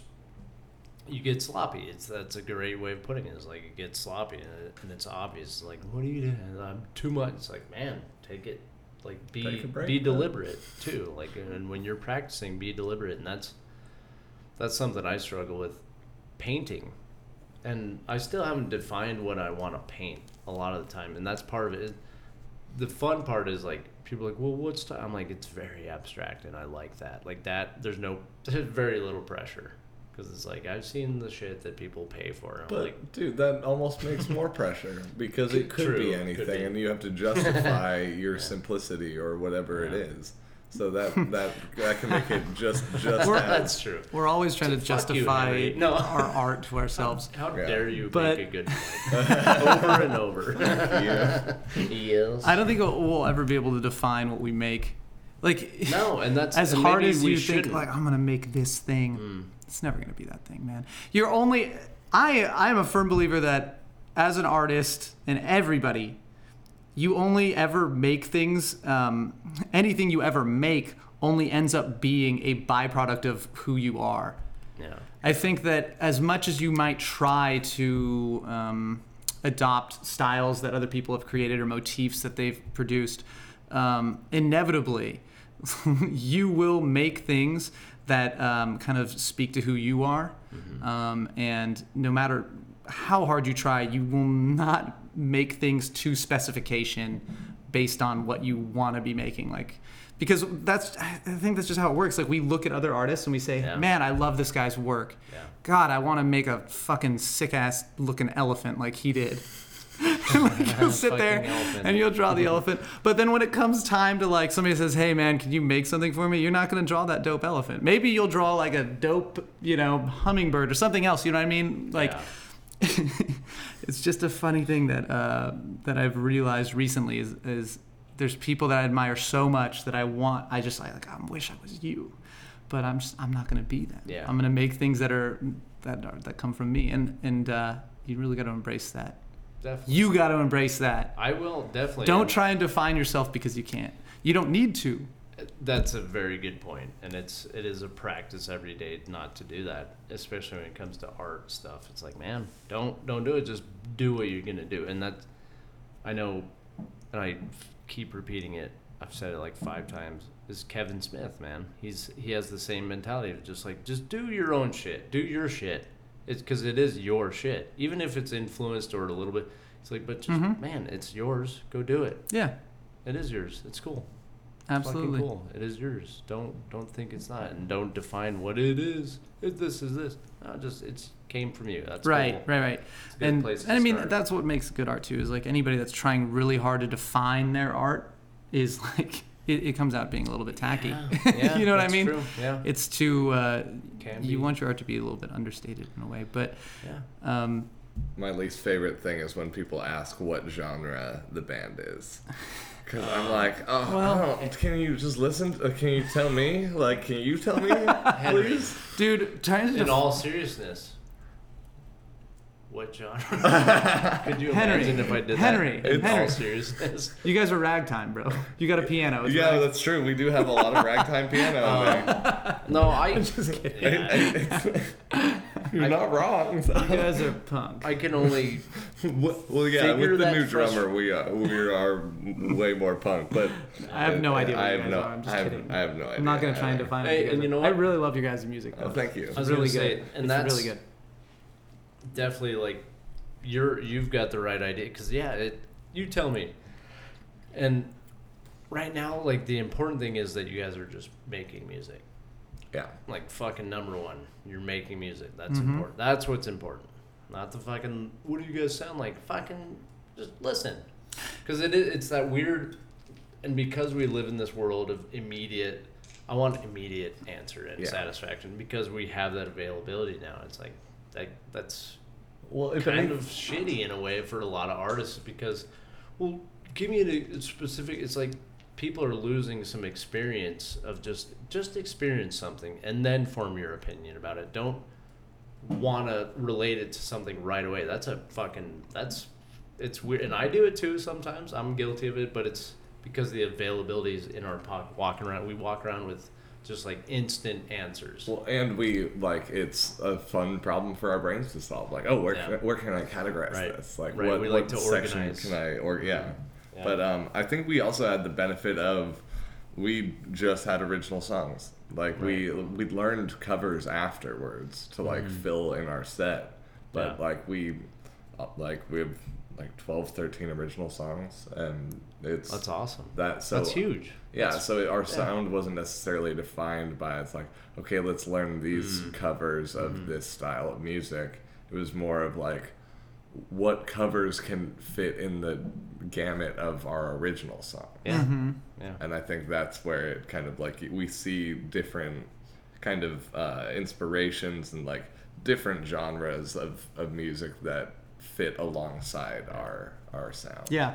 Yeah, that's awesome. I mean, because I was going to say it's so important. You have to learn songs, you know? Yeah. You absolutely have to. You can't, and with drawing, you have to look at a reference and you have to learn through that. It's so potent, the ability to look at something and then draw it from that, as opposed to trying to draw things directly from your imagination. You're going to learn so much faster. So, yeah. But yeah, I totally agree with what you're saying. I mean, finding that kind of middle point is good. I lost it. And one. Also, that's okay. Some trains have derailed. I have a lot of trains that derail. I'm not practiced at the podcast speaking. It's all right, dude. It's hard because I didn't prep you at all. I asked you to come on it's Friday, but it was I still didn't really prep you. And you're doing fabulous. I didn't get fucking prepped. I didn't even know who's coming. What the Henry's fine. Henry's a permanent fixture in this. He is fine. You're doing. I don't have to worry about Henry. I live in this chair. He does, man. Well, and somewhere in the ether of the podcast. Yeah. He does, man, and that's great. That's why we'll have a Henry soundboard, so if he doesn't show up, then you can just play things that he says. I don't know, man. I think you're wrong. Wait, hold up. And that's it. It doesn't, say anything. Just like build. Oh, really shitty. Or no, we'll just have one of him going. Burr, burr, burr. Fuck. No, I lost my train. Sorry, that's Josh, my fault. What have you done to this? Oh yeah, I was gonna say. Also, Henry, I think maybe. Also, who like I'm sure that does bug you, but at the same time, like you're in that world now. You kind of have to get used to answering that question. Categories are important. Categories are important. I'm taking a stand for categories. Categories are important. I never. That game's okay. Balderdash is better than. No, I half agree. Can you half agree? 50%. Pick a side, dude. Gotta pick a side. Pick a side. I will pick a side. I think it's important for people to hear that if they want, like, if. See, I'm speaking as a consumer. Okay. And not a person that's in a band. Right. It is helpful for me because it's like I don't like reggae, man. Sometimes you want to make a judgment call right away. It's that instant gratification, like. But I'm a little, obviously I want to like dig a little deeper and be like, well, I should find out for myself and listen, and then be like, you know what, it's this. But sometimes it can be helpful for you guys to just be like, generate this because you got You can't give them a long-winded answer if they'll lose interest already. It's like I don't know. I have no idea. I've never been in a band. So. Used to be a lot easier. I think in the days of less, for sure, categories were easier. Where now it's like, oh, you're not just a metal band; you're a post-hardcore progressive, alt, there's so many. Little things that define subcategories of you're not modern, you're like new wave modern, some postmodern, it's too much. It's fucking too much, man. And I sometimes it's like, yeah, if just to call this band a metal band isn't quite accurate. Because they're not anymore. In the days of old, they might have been. Whoever was, though. I mean, that's true. Compare Led Zeppelin with the Rolling Stones, and people would put them in the same category, but their sound is very different. Yeah, Led Zeppelin's like a folk band about fairies and goblins and shit. Mordor. Yeah. But they also have some pretty rocking songs. I love Led Zeppelin, you guys. I did not for the longest time. That's okay. I thought they were so lame. And then, somebody showed me their folky stuff, and I was like, all right, I don't understand why everyone's fucking this obsessed with, Led Zeppelin. Well, first of all, they never did that for Led Zeppelin. I'll give you guys a little rock lesson right now. The devil horns came about from Ronnie James Dio. From Dio? Oh, Dio. Wow. Holy diver! He did that at a concert because he grew up in the gypsy culture, and his grandmother... So the Romani culture. Romani. It's culture. A word. Gave him, sorry, that is super... Whatever, fuck it. Well, come after me. It's racist. Come after me, gypsies. Come after me, gypsies. There's no gypsies in slow. What about slow gypsies? I'm sorry, gypsy Twitter, please do not come after me. Please do not, because I actually do not want to be cursed. Did you think about the internet gypsies? Yeah. See, we're fucked now. But anyways, it was the symbol of the evil. It ward off evil. Yeah. My mom does that. So. She's a gypsy. Fucking Ronnie James Dio, legend. Anyway, fucking legend. Legend, yeah. But dude. Yeah, no, I guess, and dude, I feel your pain, and because being a fan of a certain type of music, I get that. I have patches on my jacket, and people are like, "What Skeleton Witch?" And I'm like, it's, and I actually like to flip it, like you've taught me to do on a lot of things. It's like. Spin it in a way it really explain why you like that and be like, all right, well, Skeleton Witch is if you took black metal and gave them a thrash speed, you injected the really kind of dark, super heavy, but then you give them some groove speed, something you can bop move your head to and move to, fucking pit it up. You know what I mean? And What's that mean? But at the same time, throw down in the pit, dude. Oh, pit it. Yeah. Fucking pit it up. Pit it up, bro. But yeah, that I do get that frustration, and here's the thing, I do get it on a level of like peripheral. But it's helpful to explain. Like it's a way helpful. Of communicating, because so, if you have categories, you can like explain to somebody in a single word what a feeling or a style, but like just through a little category. So, fuck, I can't remember the interview I was listening to, where. Kick myself. It was Pete Holmes' podcast. You Made It Weird. It was Scott Hutchinson from Frightened Rabbit. Oh, nice. Which he did the re-release because Scott Hutchinson killed himself. But it was like, aww. Yeah, who hasn't? No, I'm just kidding. That's fucked up. That's really easy to answer as well. It's been a lot of people, but I'm not gonna go down that road. Okay. But the last thing I'll do is kill myself. He's that's a great line. God, I'm not gonna lie. This guy's so smart. He's a smart guy. That's why I have him back every week. Master of logic over here. He's the one wearing glasses for everybody at home listening.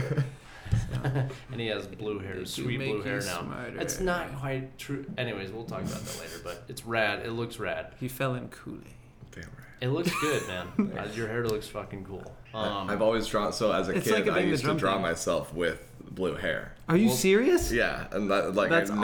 I never had blue hair my entire life, and so when I went in, Amber was like, "Hey, do you want to go gray again?" And I was like, "Nah, I'm going blue.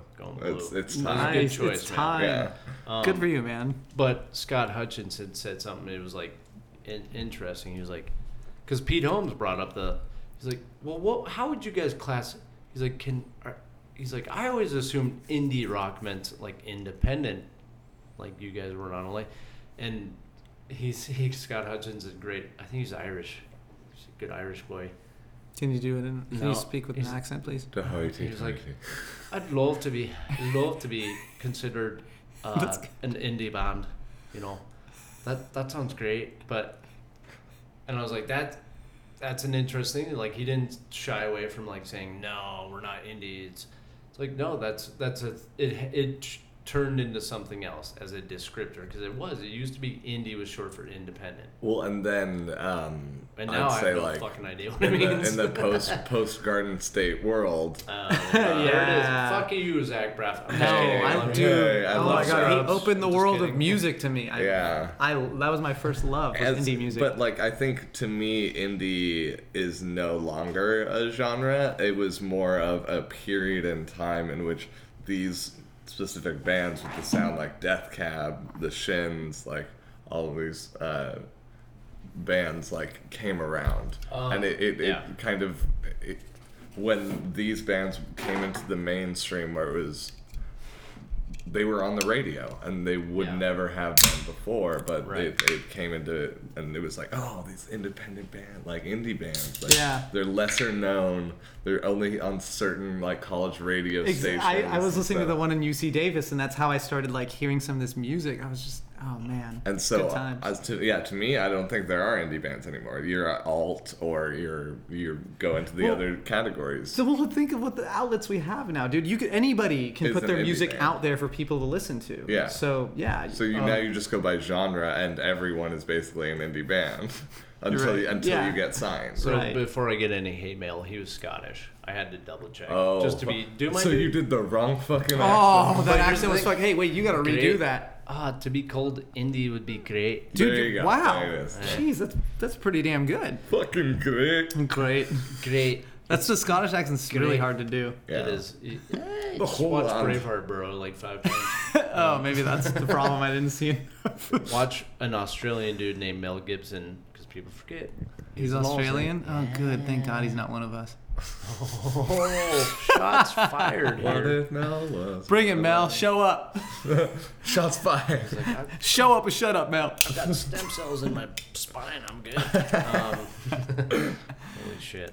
Sorry, derailed. It's okay. We've derailed a few times. Derail's the best part, it's dude. Still fun. That's what makes a conversation. We don't even have the usual weed smoking crew, and it seems like we're all stoned right now as far as our conversation direction. For you listeners, 0% of us are stoned right now. And we don't condone smoking weed. That's I did smoke earlier today, but that was what we do? Oh, we don't. Oh, we do condone smoking weed. Have fun with yourself in many ways. Take some psychedelics. Fuck it. I really like to look into the microphone when I address the audience. Listeners. Yeah, I'm just like, by the way, everybody out there. If I do that, I go cross-eyed. I'm looking at you. If I do it, I go cross-eyed and it hurts. Okay. But yeah, no, you're right. It is. So back to the whole So let's present this question to you. Instead of what genre are you? What would be the correct, or what would you rather hear? If someone were to say, I would like to offer you a record deal. Better to say, is it more insulting or less insulting to be like, who do you guys sound like? That's interesting. I probably wouldn't. It would probably be easier for me to put in the genre into words than to who we sound like, because I would have to list multiple different bands that, unless you've heard them, will be a confusing sentence. If I say we're folk punk with some ragtime piano, that's probably the easiest response that I can give. And it's not wrong. Do you want help from a not a very? This is going to be very crude. Crude is not the right word. No, it's all good. A very basic. Yeah. From somebody who has a very basic knowledge, a basic palette of music. If I had to throw out some names, well, here's one name. Hold on. You need Google. Hold on. I had it, and it just left me. Yeah, it's called Hold On. They're really good, but there is a bit. Speaking of which, the song Hold On by Man Man. It's a fucking great song. By Man Man? Man Man is a great band. They also, their secondary band, it's called Honus Honus. It's great. My friend Cyrus plays in that band. Awesome. Yeah, it's very good. That's great. All right, but what group is it? Is it a folk musician? No, dude, it's a group that just made it really big. They're from New Orleans. It's a larger woman who fronts the band. Shakes. That's who I'm thinking of. Thank you. Yeah. I didn't even have the name. Yeah, Brittany. I can't remember her last name. Brittany. She's fucking awesome. Cool. Yeah, that man kicks ass. And then you guys have just a very subtle kind of similar kind of. I dig that. Sound, I'm not mad about that at all. Yeah. Okay, good. Well, and that goes to the whole thing of And I was gonna say maybe Wilco a little bit. Okay. A little bit. Yeah. Wilco's a wide range of sounds. So yeah, I feel like when you're describing who do you sound like, unless you're I sound like Sturgill Simpson, man. I'll just play straight country music, turtles all the way down, about bro. Tractors and blue jeans and an LSD. Yeah, an LSD. Sturgill, I give Sturgill some credit. I fucking love Sturgill. He's got some cool songs. I will admit I probably have never heard a Sturgill Simpson song. Wait, you haven't heard Turtles All the Way Down? God, that you could be fucking joking right now, and I would not know. But yeah, I feel like it psychedelic country, baby. Oh, that's all right. So let's just awesome, do a quick, actually. Really. Sturgill Simpson, you can't see me doing this, but as far as he might be the closest thing to modern outlaw country. Oh. So, country spectrum, he's the closest. Who's the fucking biggest douchebag in country? Pick a fucking name. Tim McGraw or something? One of those assholes. Oh, yeah, Tim McGraw. Who had that Red Cup song? That bullshit. Oh, fuck. Florida Georgia Line or whatever their name is. Earlier than that, he was all about, I'm an American. And you're like, oh, are you? Couldn't tell. Fucking idiot. If you can't tell, I fucking hate that kind of shit. But pick Trace Atkins or any of those fucking Kenny Chesney. Oh, dang old butt. Just typical fucking... It's stadium country. Stadium country, that's a great genre.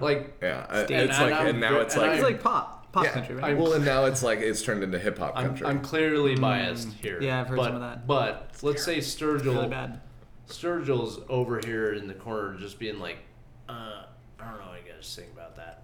Let's all take some shrooms and sing about fucking driving out in the woods. Sturgill's got like a folk kind of kind of streak in him. He's great. No, Sturgill's way more palatable. Yeah. If I could have woken up today and bet on what was going to happen, I would have never guessed that I would be like being sold Sturgill Simpson. Sturgill is good, man. I'll check him out. Now that I know he does fucking shrooms, I'm game. You know, what happened was he did DMT. Oh, yeah. Fuck yeah. Yeah, and then that kind of like changed his life course. Man, I had a weird DMT trip. It was crazy. Yeah, I'm not gonna do it because I did Salvia and that was like... Oh no, Salvia is fucked up and unpredictable. Like DMT, I mean, while still unpredictable, is I feel like a much better. That's what I've heard, but I've seen the other side and I'm cool with it. I'm cool. I seen it. Go listen to Sturgill Simpson and form your own opinion. That would be my idea. If you guys could take one thing away from today, check out Sturgill. That's the one thing. We will. Josh, that's part of the end. That last half of the end of the show is talking about our inspiration of the week. Ooh. Or weekend. Okay. Since it is Monday. Huh? Right on. Right on. What's the matter with Monday, yo? I don't know. Right. Sounds like someone has a case of the Mondays. I believe you get your ass kicked for saying something like that. Yeah, we're doing a double podcast tonight, though, right? It's gonna be like we can go. We're gonna run a double. We're doing it. We're not gonna stop. We're not stopping until the Pacificos run out. We're good. It's perfect. But yeah, it's. I guess back to that. It is the labeling thing, you know, like I get the frustration of, well, what genre are you guys? But I feel like my frustration is that I feel confined. Okay. And you you don't want to be defined as simply something. And I want to put your mind at rest. Because no matter what, you're in a band and you're being asked that question, that's kind of cool. Yeah. I've never been asked that question. Regardless... What genre are you? Wouldn't that be a funny question if people had genres? Jeff Goldblum. Hey Josh, what genre are you as a person? That's the future. I'm old. That's what a Facebook page started. Is. You're absolutely. I was gonna say, I think we're on our way. No, for real. Look at people's Instagrams, dude. They're curated. Yeah. You know. Yeah. I'm an outdoors person. Yeah. I'm an artist. Fuck, we are about to have genres. Who are you, bro? And if you don't have one, then you're like one of those people that lives on the outside of society in Fahrenheit 451, which that new movie just came out on HBO. Everybody, don't watch it because it's terrible. I started watching it and I fell asleep. It's really bad. It's really, really bad. Ooh, that could be a whole new discussion of... I had a friend. But wait, okay, yeah, before that, I just want to put your mind at rest. Yeah. No matter what label anybody puts on you or what label you give somebody to try and describe what you guys do, it will never change anybody's opinion about you, I think, if they give you a listen. That's true. Okay. I think, if anything, it'll change their mind about the category itself, if they like it or don't. Wow, that's a very insightful point there. So. Yeah. Yeah, so start calling yourself Stadium Country, and people start loving it. So fuck categories, and also I love categories. It is shocking how many people like that bullshit pop country. God, it's just it's musical diarrhea. It's terrible. It's really fucking bad. We're all in agreement here. Yeah. Yeah. Right. I really wish I could argue the other side of it, but I can't because I'm very not into it. Here's the other side of it. You get to be a part of something. You get to make a bunch of money and not work as hard as other musicians. Ouch. No, okay. In defense of Stadium Country is a sentence I never thought I would fucking say. But it's similar to my defense of trap and turn-up rap music. Both are really bad. So they Is that what trap stands for? Turn-up? No. Just turn-up music is just like... What does trap stand for? Trap. It's like a trap. It's music that you would hear in a trap house. Well, what is a trap house? Hold on. A place where you make drugs and then sell drugs out of. I'm learning so much right now. Trap music is kind of like where you show up somewhere and then they like play music for you and then you realize, fuck, this is a trap. Like, I gotta get the fuck out of here. No, so they like I like a lot of really good hip hop and different rappers and. You managed one. Oh yes, I managed two. Yeah. Oh, two. Three actually. Okay. I forgot about one of them. High school early days. It's shameful. It's like forgetting about one of your children. Right? Well, I mean, that happens all the time for parents. Any good parent. So there's a time and place to listen to things. And sometimes, like, I don't want fucking, like, really insightful lyrics or, like, just, like, a specific thing. I just want fucking, like, really intense 808s, and I want somebody yelling about, like, started with 100 bands. Like, I was playing this mix and sang the drum the other night, and Bender danced for, I think I played the entire mix. It's called Saved by the Bando. It's by DJ Norman Rockwell, my old boss at LRG. DJ Norman Rockwell? Yeah. And he's a good old American. It's an entire mix of, like, cocaine trap music. And it's really well done, and it's a great, like, party mix to put on, and it has its place in my playlist. Like, not every time, not when I actually want to listen to lyrics or hear, like, amazing production or whatever it is, but it has its place. And so I see the people that are more country inclined. That might not be their favorite shit, but it's easy to remember and it's easy to sing along to. And I think so it has its place in what it is, but you shouldn't tell me that this person is fucking amazing. Like, I'm not going around and, like, telling people that Young Jeezy is the poet of our generation. Because he's not. But, I mean, he makes some fucking bangers sometimes. And I think sometimes that's enough. Right. You're absolutely right. And that's why they make a money. And it's easy to sing along. Easily digestible. And it's something you can fucking turn up. Just like McDonald's, dude. Yeah, and baby. And hey, you know what? Nuggets. Yeah. I will say it like that is. By the way, I'd rather hear some than honest. Because a lot of time people get defensive about what they like. Movies, books, music. Yeah. Why do you like that? If they get like defensive, it's a long answer. If they're just like, it makes me, it's fun, I don't have to think that hard about it. Boom, yeah. I'll take that. Fast and Furious movies. I will take that. Don't tell me they're good, but like, they're certainly fun. Right, if someone argues the point of like, this is why there's some...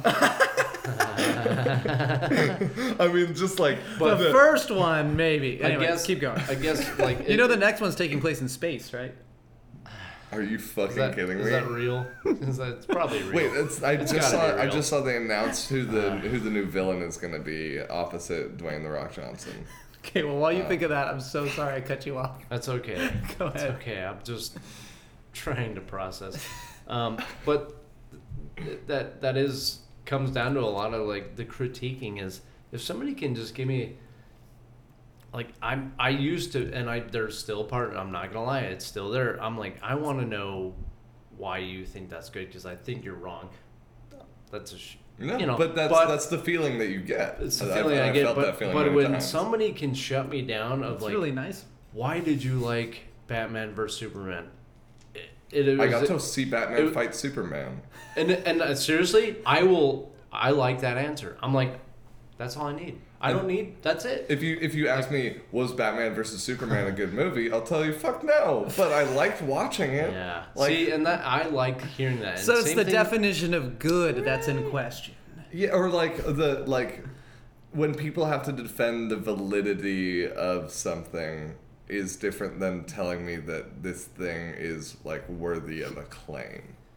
That's like. It's like, no, there are way better movies. Like, that's why we have the Academy. Like cinematography. Exactly. Yeah, like there are better movies. That doesn't mean that they're not fun movies. That doesn't mean like a stupid fucking comedy can be so fun and amazing. Can you name really a stupid comedy for me? Like, Out Cold.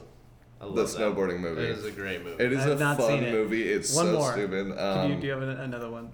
Fuck, a stupid comedy. Strange Wilderness. Strange holy shit. Dude, you're naming some like obscure films. That's fucking hilarious. They're like, and that's because they really don't have a claim. They're really dumb. And they like it, like people kind of take it at some face value where they're like, oh, that's a dumb joke. This movie's dumb and not funny. It's like, no, this movie's fucking hilarious. It's not highbrow. It's not revolutionary, but that doesn't mean it doesn't have its place as a fun comedy. Sure. Yeah. Well, hold up. Super Troopers. Is that dumb comedy? See, yeah, but it's really good. Because I watched it when I was like 12 and I thought it was amazing. I love that movie. I just rewatched the sequel the other night. Because they have it on an illegal source that I didn't watch it from. Bmovies.com. Solar Movies, what's up? Oh, Solar Movies, okay. There's multiple ones out there.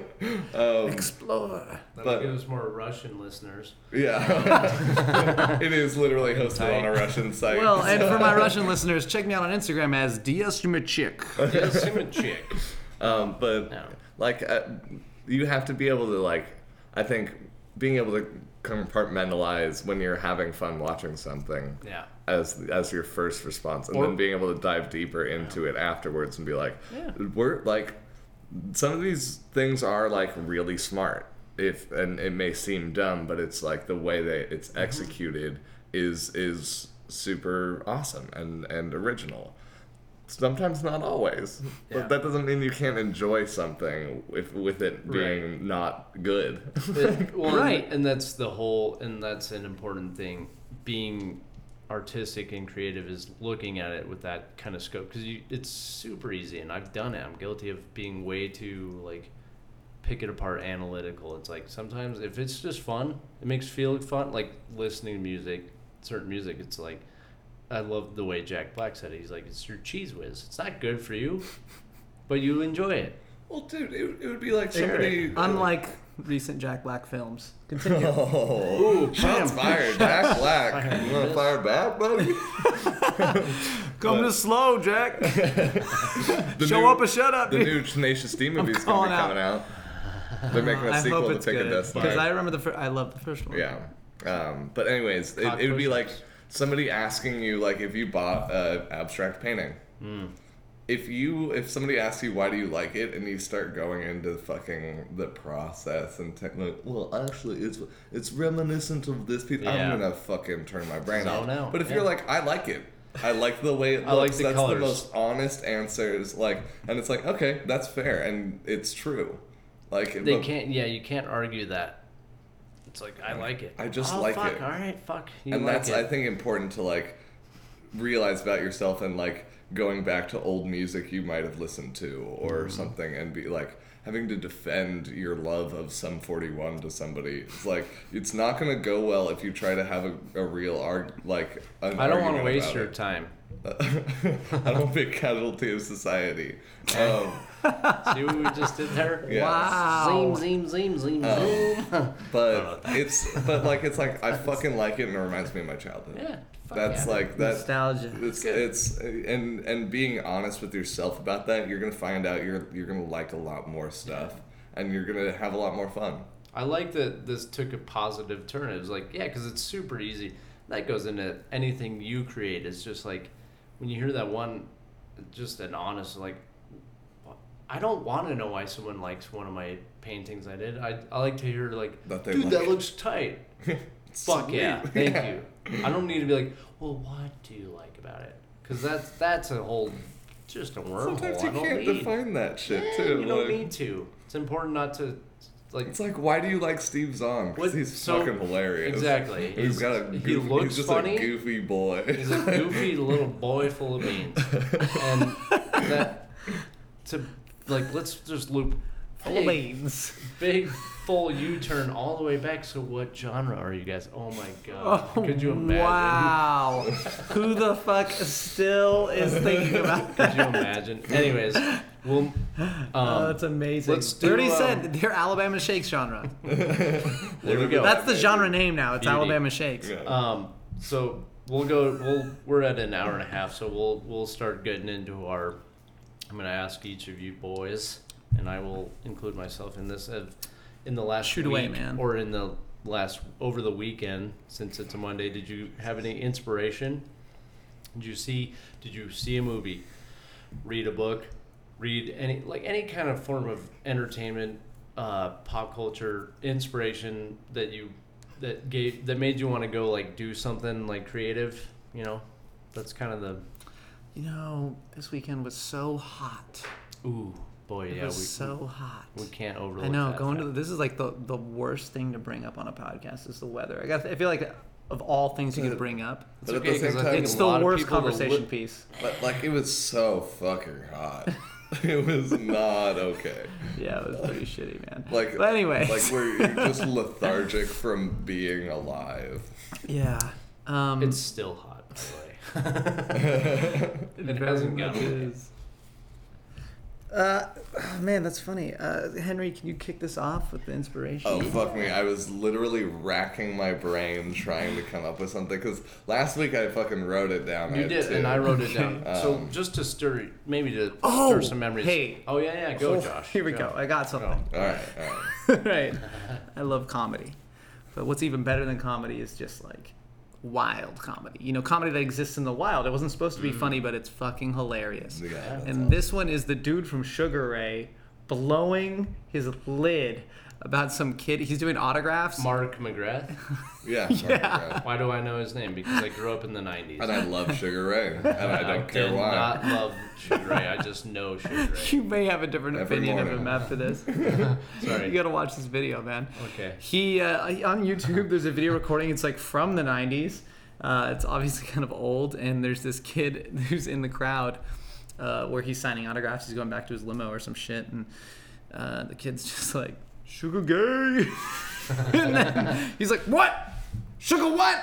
Who said that? And so he's prowling around the crowd, trying to figure out who said it. Oh my God. And then he goes back to signing autographs. The kid says it again, Sugar gay. And he's just ah! And he finds the kid and he's just he says these ridiculous lines and threats I will face throttle you.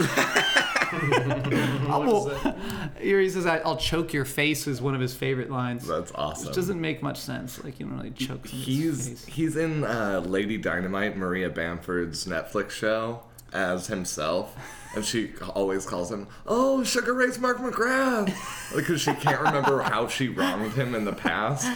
And so, she really gets him to do, a pro-gun rally, whether she's doing stand-up at. It's fucking amazing. That's awesome. I give him a lot of respect for being with a, super alt comedian and doing some weird shit. Awesome. Yeah. Sugar gay? God. Sugar gay.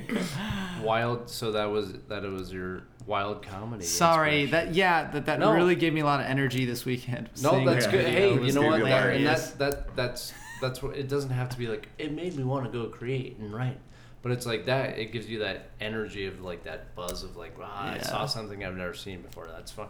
So now we can all go enjoy that Mark McGrath blowing up on a crowd member at a sign. Yeah. Please do. Hilarious. You guys will not be let down. I will laugh. Really funny. Yeah. I suppose okay. The other night we I was working and then I went and picked up some buddies downtown. I had a nightcap down there and then drove them home. And when we got to their apartment, we put on Office Space. Okay. Yes. And rewatching that movie after it must have been at least a year since I've seen it again. But it's too long. It's so excellent and it's such a complete concept. I don't know, the way that movie is executed and constantly funny, but it's just a great movie. Mike Judge is incredible, and I keep forgetting that it's based off a series of animated shorts. Milton. Yeah, and I really want to go watch that. But yeah, I just thought Office Space, some of the actors and just the soundtrack to that movie. It's fucking great hip hop consistently, and it's really awesome. And then you can totally see where it translates into the soundtrack for Silicon Valley, where it's just different genres. But Mike Judge fucking loves rap music, and it's really interesting. And I don't think I ever realized how much he likes rap music until I put those two things together. Where some of the dopest hip hop songs that I've heard, I heard first on Silicon Valley. Mm-hmm. And I was like, what the fuck is that thing?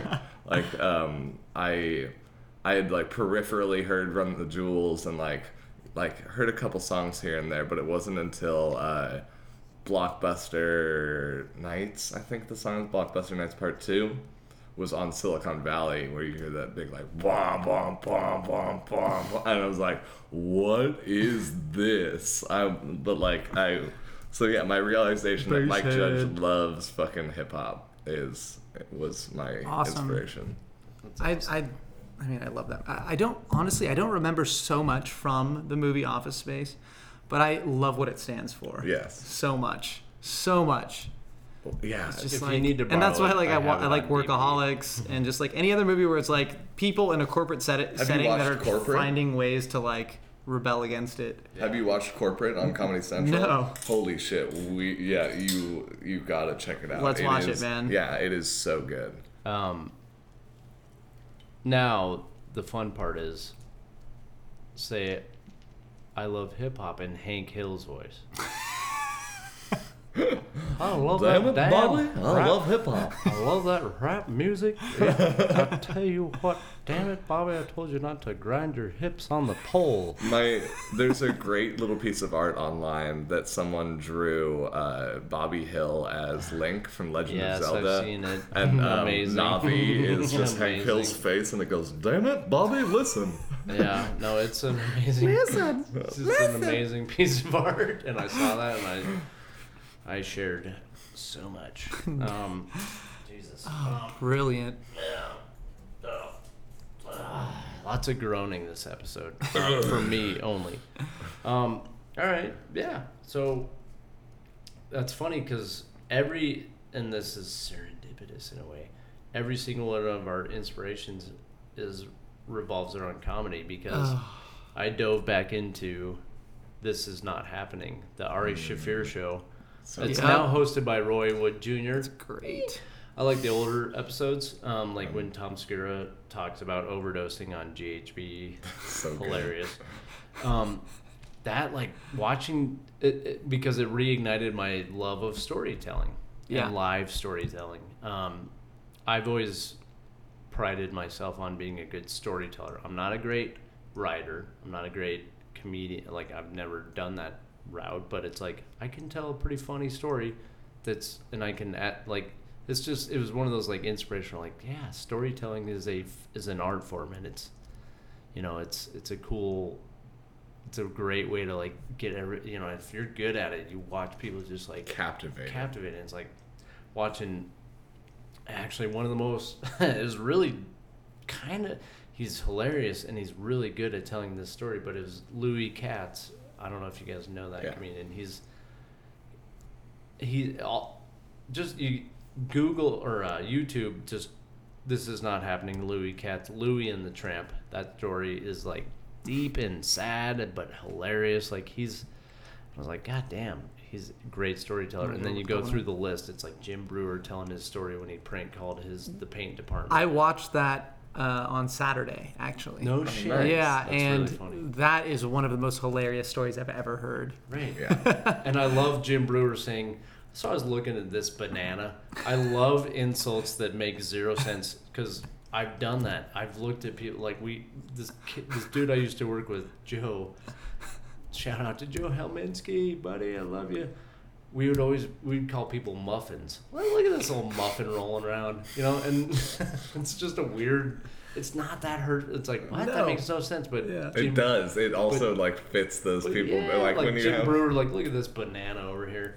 But yeah, watching that, it was my inspiration. It was just made me like, oh yeah, storytelling. Storytelling is a really important thing. And so Tom Segura was on the Joe Rogan podcast maybe 2-3 weeks ago, and he was talking about a story that he tells in his stand-up, and that most of them work backwards because he was talking about the important part of storytelling is, what is the point? Like, where are you going? What are you going to get to from the story? Mm-hmm. And so you take that the final point, and then you figure out where to work back from. Mm-hmm. And you can it'll change, and you'll realize that you'll start growing other parts of it into even though that's the point of the story, the like the final moment that it culminates to, you're going to have a lot of fun telling it, but because you have purpose and somewhere to go with the story, which I think is really interesting, is that some people just start at the beginning and try to figure it out. When what you really want is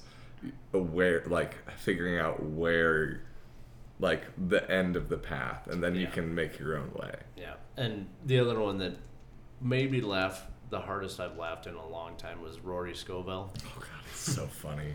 Talking about when he shit his pants when he was little, I was like, the way he tells it, I was like, I have a comedy connection with it. I was like, that's how my mind works too. Like, he fucking, it was so funny. But yeah, like, go watch that shit. Is that show still producing new episodes? Yes, and it's Roy Wood Jr. But where do they do it out of? Comedy Central. It's a strip club. It's probably LA, right? I don't know where that's. I think it is LA. That strip club. There's a lot of LA people. It's not Cheetahs. It is Cheetahs. It is Cheetahs. Yeah, it's still Cheetahs. I think it's still Cheetahs. We need to go to this. Absolutely. I'd love to go see it. I think we shot a music video in Cheetahs for what's his name? Scott something. Who was the singer of Slipknot? I don't know. I listened to a couple. His band Stone Sour. Scott. His name is not Scott. What is it? It's Corey. Corey Taylor. That's right. Corey Taylor. I get all pissed. Nicest dude. Nicest guy. Right. He's a total geek. He's awesome. He has a huge. Yeah. He's a nerd. He's a big nerd. We had them dress up in drag and awesome. and be strippers for like girls and bachelor parties as the band. So they're all wearing like fishnets and like wigs and shit and like. Like their massive bass player dude is like wearing like a cowboy hat and fishnets, and like one of them was like a bribe like thing. Awesome. Fun fact: Stone Sour was founded before Slipknot. Really? Fun fact. Wow. Take that. But yeah, I think we did that in Cheetahs. That's awesome. Yeah. So yeah, I'm pretty sure. But anyways, that's funny. So I guess that's maybe for our listeners. Hey, go laugh out some shit. Go look up some comedy bits. Go look up This Is Not Happening. Find wild comedy. Always look for wild comedy. I like that comedy in the wild because I've seen a lot of that. Boy, just people watching is the best. Like people taking themselves too seriously in public is the best. No, yeah, it is. It's the whole fucking Louis C.K. like, oh, no. Like, ooh, I'm going to eat that. It's delicious. People freaking out in airports. Oh, so good. I miss... You fucked up. I also relate so much to them because that, like, my anger threshold, like, especially if I'm traveling or, like, late for something, I am a short rope. Like, it is, like, right. It is. But, I'm, like, one moment away from exploding. But that's also, I see that, and it's so hilarious to me that I'm about to get mad about something that's really dumb. Especially if it's your fault. Yeah. That's the best part is when you know, I can't wake... Oh, you can't wake up at a certain time, and so you're mad at the dude whose fault... It isn't even his fault, and you're making a scene, and you're dropping pieces of your luggage. Like, I can't even handle how mad... Like, I give up. It's like, just lay down and cry. Fucking stop trying so hard. Just lay down and cry and give up. Don't argue. Just lay down, cry, give up, and then you'll be better. And then go get a fucking McDonald's burger. Boyge. You know, but anyways, that's awesome. We don't endorse McDonald's. My favorite one was a guy that he was hit, like, very clearly trying to cheat on his wife at an airport, and I think we're in Phoenix. What? Like, how do you know this? So we were sitting next to him, and he was talking to his wife and talking about picking up the kids, and like, all right, I love you, honey. And then he went to the airport bar and was like trying to pick up this girl. Okay. And like just very clearly like getting in, and then he was late to his flight and couldn't board. And he was berate. He was livid, and he was absolutely livid. And the phrase that my family uses all the time is, "I'm calling bullshit on this." Just screaming, "I'm calling bullshit!" It's like, yeah, buddy, you are calling bullshit. That's awesome. I love it, Lord.